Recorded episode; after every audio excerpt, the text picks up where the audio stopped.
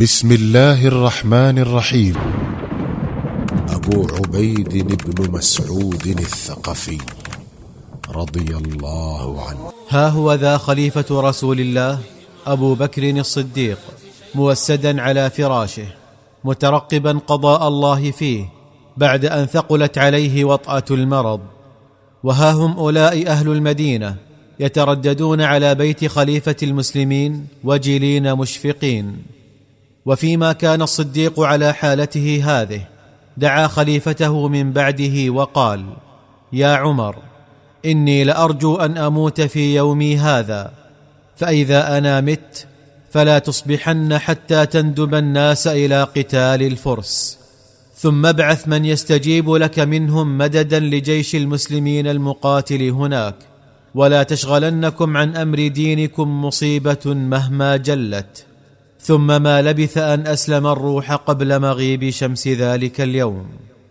وارى الفاروق صاحبه التراب ليلا وما إن طلع الصباح حتى كان أول عمل قام به أنه ندب الناس لقتال الفرس ورغبهم في ذلك أشد الترغيب.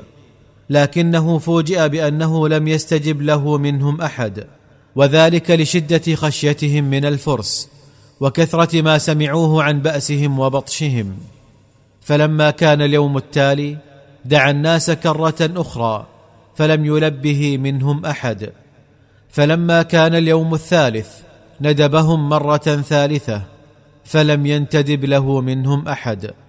فلما كان اليوم الرابع خرج إلى الناس ضيق الصدر كاسف البال ودعاهم إلى قتال الفرس.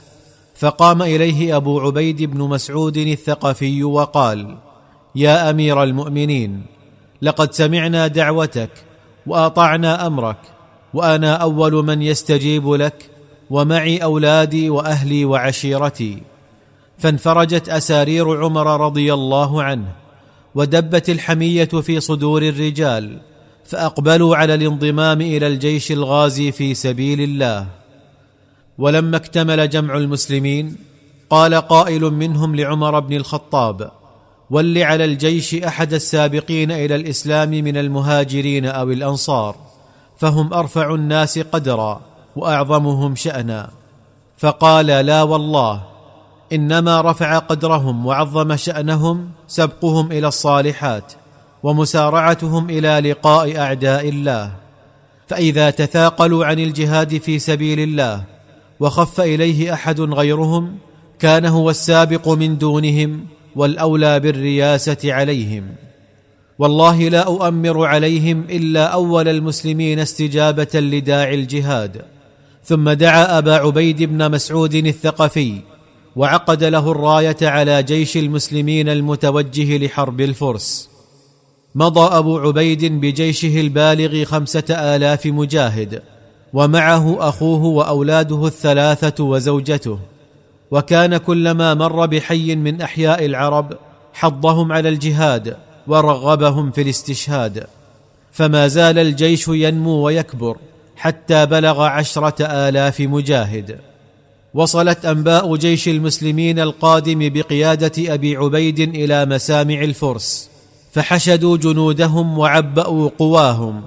وعزموا على أن يضربوا المسلمين ضربة قاضية لا تقوم لهم بعدها قائمة وجعلوا على قيادة جيشهم عظيما من عظمائهم يدعى جابان وجعلوا على ميمنته فارسا من مشاهير فرسانهم يقال له مردان.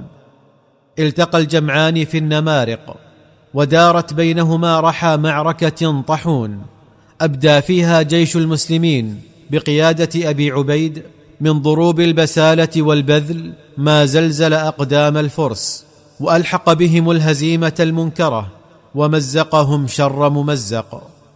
فوقع جابان قائد الجيش في أسر جندي من جنود المسلمين يدعى مطر بن فضة التيمي. ووقع مردان في أسر جندي آخر يدعى أكتل بن شماخ العكلي. فقتل أكتل أسيره أما جابان فقد أدرك أن آسره لم يعرف فجعل يتذلل له ويظهر له الضعف والعجز وتقدم السن ويسأله أن يؤمنه على نفسه ويمنيه بما يشاء من العطاء فأشفق عليه مطر وأمنه وأطلق سراحه. لكن جابان ما كاد يتخلص من بين يدي آسره حتى عرفه جند المسلمين وقبضوا عليه. واتوا به إلى قائد الجيش ابي عبيد وقالوا هذا جابان قائد جيش الفرس. ولقد امنه احد جنود المسلمين وهو لا يعرفه. ثم اشاروا عليه بقتله. فقال والله لا اقتله بعد ان امنه. فالمسلمون كالجسد الواحد. ما لزم بعضهم فقد لزمهم جميعا. وأطلق سراحه.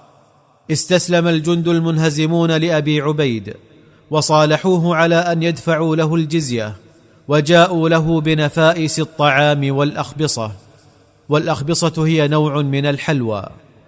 فلما وضعوها بين يديه أعرض عنها وقال هل أكرمتم جند المسلمين جميعا بمثل ما تكرمونني به؟ فقالوا إن ذلك لم يتيسر لنا اليوم وسنفعله غدا. فقال ارفعوه فلا حاجة لنا به. ثم دمعت عيناه وقال بئس المرء أبو عبيد إن هو صحب جنود المسلمين من ديارهم وانتزعهم من بين أهليهم وأولادهم ثم استأثر من دونهم بشيء. لا والله لا آكل شيئا مما أتيتم به ولا مما أفاء الله به علينا من الغنائم إلا ما يأكل أوسط جندي من جنود المسلمين فرفعوه. جمع أبو عبيد الغنائم وكان في جملة ما غنمه نوع من فاخر التمر يدعى النرسيان وذلك نسبة إلى نرسي ابن خالة الملك. وإنما نسب إليه لأنه استأثر بزراعته وحضرها على غيره من الناس. وكان ملك فارس يخص نفسه بهذا النوع الفريد من التمر فلا يأكله أحد إلا هو وأسرته ومن شاء أن يكرمه بهدية منه. فوزعه أبو عبيد على فلاح الفرس الذين كانوا يغرسونه ويجنونه ولا يذوقونه وبعث بخمسه إلى بيت مال المسلمين في المدينة. وكتب إلى عمر بن الخطاب يقول إن الله أطعمنا مطاعم كانت الأكاسرة تحميها وتختص بها من دون رعيتها فأحببنا أن تروها يا أمير المؤمنين لتشكروا الله تعالى على إنعامه وإفضاله. بلغت أنباء الهزيمة المنكرة التي حلت بالفرس مسامع كبيرهم رستم وعرف ما حل بجابان وقائد ميمنته فاستشاط غضبا. وكبر عليه أن تنهزم جيوش الفرس المظفرة أمام هذه القلة القليلة من العرب الحفاة العراه فجمع خاصته وقال لهم أي العجم أشد بأسا على العرب فيما ترون؟ فقالوا إنه بهمن ذو الحاجب. فقال أصبتم. ثم استدعى بهما وعقد له اللواء على ثمانين ألفا من أشداء المقاتلين. وجعل في جيشه عشرين فيلا لم تر العين أضخم منهم ولا أقوى. فسار بهمن بهذا الجيش اللجب حتى نزل على شاطئ الفرات الشرقي بالقرب من موقع الكوفة. أما أبو عبيد فقد توجه بجنده وعسكر على ضفة النهر المقابلة لمعسكر الفرس. فكتب بهمن إلى أبي عبيد يقول إما أن تعبروا إلينا ولا نمد لكم يدا بسوء عند عبوركم وإما أن نعبر إليكم كذلك. فقال أبو عبيد لمن حوله لا يكون الفرس أجرأ منا على الموت وعزم على العبور على الرغم من معارضة كثير من رجاله لما عزم عليه وأعلم الفرس بذلك.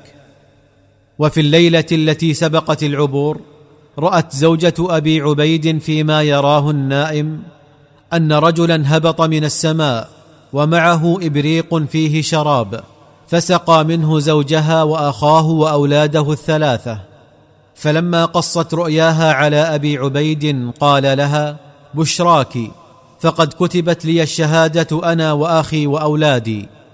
ثم وقف في جنده وقال أيها الناس إن قتلت فأمروا عليكم أخي حكما فإن قتل فأمروا ولدي وهبا فإن قتل فأمروا أخاه مالكا فإن قتل فأمروا أخاه جبرا فإن قتل فأمروا المثنى بن حارثة الشيباني. ثم أمر المسلمين بالعبور فصدعوا بالأمر وطفقوا يتدفقون نحو الشاطئ الشرقي من النهر كما يتدفق السيل وعبروه فوق جسر نصبوه هناك.